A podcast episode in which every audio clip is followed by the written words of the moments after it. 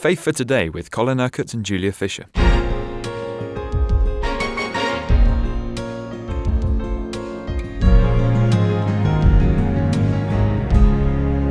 Well, so far this week, Colin, we've looked at murder, adultery and divorce. We are, of course, taking a close look at the Sermon on the Mount as found in Matthew's Gospel. And today, oaths. Yes, Jesus is comparing what was acceptable under the old religious law and what is truly the will of God, because he has given us a new heart under the new covenant. And, of course, he gives us the Holy Spirit to enable us to live according to the will that he has for us. So in chapter 5 of Matthew, verse 33, we read, "Again, you have heard that it was said to the people long ago, 'Do not break your oath, but keep the oaths you have made to the Lord.' But I tell you, do not swear at all, either by heaven, for it is God's throne, or by the earth, for it is his footstool, or by Jerusalem, for it is the city of the great king. And do not swear by your own head, for you cannot make even one hair white or black. Simply let your yes be yes and your no, no. Anything beyond this comes from the evil one." As Christians, we are people who should be trusted. People should be able to trust us, able to believe that we mean whatever we say, that our word is trustworthy. One of the biblical descriptions of the devil is that he is the father of all lies, that he has been a liar from the beginning. So it should be well seen that Christians are people who do not lie, they tell the truth, they do not deceive, they walk by the truth, and their word is to be trusted. And I think for a great majority of Christians, that is certainly the case. Certainly we don't have to swear and take oaths in order to get people to believe what we say. We should simply speak the truth and leave it at that. Expect people to believe what we say. We don't have to say, well, I swear by this or that or the other, that what I'm saying is true. I don't believe myself that Jesus is referring here to the need to take an oath in court, although some Christians do not like the idea of doing that because they think that transgresses this word. But whether you take that line or not, the important thing is that we are all witnesses all the time. Jesus calls us to be witnesses, whether we're in a law court or not. So it's very important that people should be able to trust us and to trust what we say. Then Jesus again makes a comparison. "You have heard that it was said, 'Eye for eye and tooth for tooth.' But I tell you, do not resist an evil person.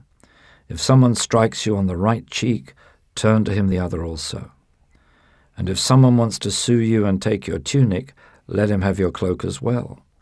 If someone forces you to go 1 mile, go with him 2 miles.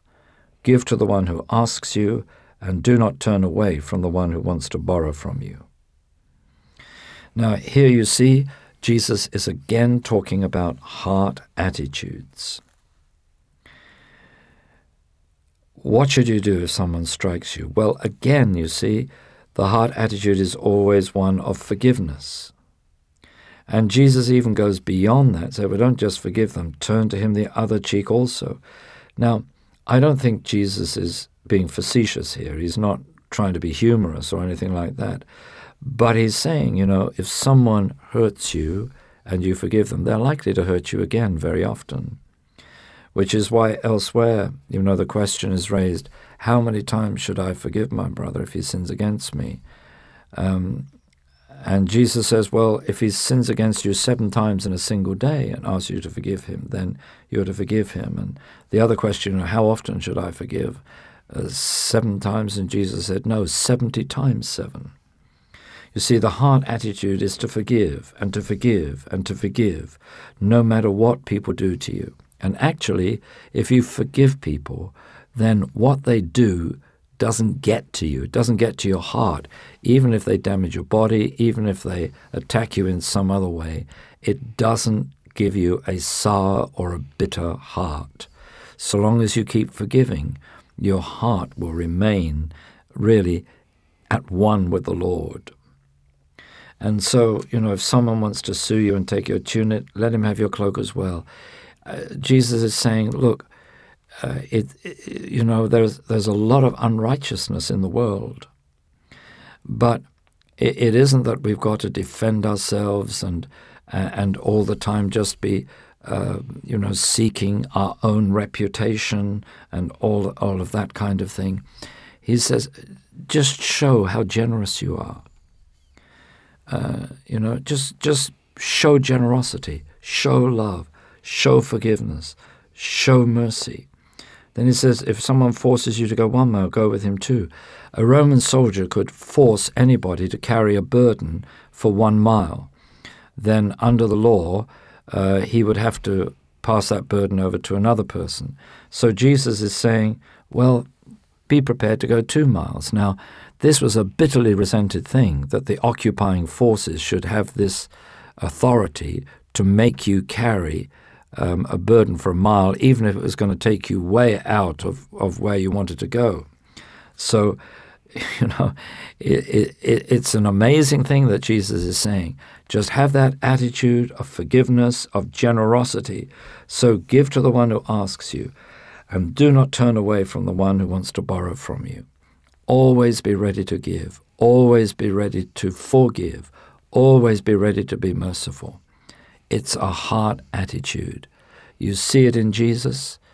He didn't fight back when people beat him and tortured him and maligned him during his trial.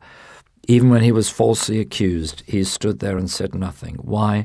Because he knows that God always vindicates the truth. And he knows that if we are Christians who belong to him, we are on the side of truth, and truth is on our side. So in the end, the truth will prevail. What is this to say about justice, though, and injustice? Fairness and unfairness? Well, you see, there is a natural justice and there is a supernatural justice. And what Jesus is really saying is, if you don't feel you get justice at the natural level, you can always be sure that you get justice from God. So in the end, you will not be the loser. And it's Jesus, isn't it, who said we were seeing last week that when people insult you, persecute you, and falsely say all kinds of evil against you because of me, rejoice and be glad, because great is your reward in heaven. So you see, Jesus knows that people are going to be ill-treated by the world. But what he's saying is, don't fight back with ill treatment. Fight back with the principles of the kingdom. Love, mercy, forgiveness, generosity. And you see, he comes on then to make this amazing statement. You have heard that it was said, love your neighbor and hate your enemy. But I tell you, love your enemies and pray for those who persecute you, that they may be sons of your Father in heaven. You see, the strange thing is this, Julia, that when you start to pray with someone who you may regard as your enemy, they cease to be your enemy. Because when you pray for someone, and you pray regularly, the love of God does something in your heart. You begin to love that person despite who they are or what they've done to you. And there is that mercy and forgiveness that is being expressed in the very fact that you are praying for them. You're not praying against them. Jesus didn't say pray against them. He said pray for those who persecute you, that they may be sons of your Father in heaven. They only treat you badly because they don't belong to the Father, because they're not in the love of God, because they don't know him. So pray that they will come into relationship with him, so that they will treat you as well as you're treating them. So he's really saying the standards of the kingdom are so much higher than the standards of the world. So even when the world treats you badly, don't descend to the level of the world, but keep the standards of the kingdom. And God will honor you for doing that. He causes his sun to rise on the evil and good and sends rain on the righteous and the unrighteous, Jesus continues. If you love those who love you, what reward will you get? Are not even the tax collectors doing that? And if you greet only your brothers, what are you doing more than others? Do not even pagans do that? Be perfect, therefore, as your heavenly Father is perfect. Is this an impossible ideal that Jesus is putting before people? No. The word perfect there means to be completed, to be fulfilled. He's really saying, just do the will of God. Do what he wants you to do. He doesn't want you to hit back. He doesn't want you to fight back. The weapons of our warfare are spiritual weapons that are mighty to the pulling down of the strongholds of the enemy. We are not to fight on the same terms that the world fights. We are not to retaliate and to hit back. It's not eye for eye and tooth for tooth. But we use the spiritual resources of the kingdom of God, and we fight back with mercy, forgiveness, love. And you know, some people think, oh, that's very soft. But actually, when you're in the situation, you've got to be strong to be able to react like that.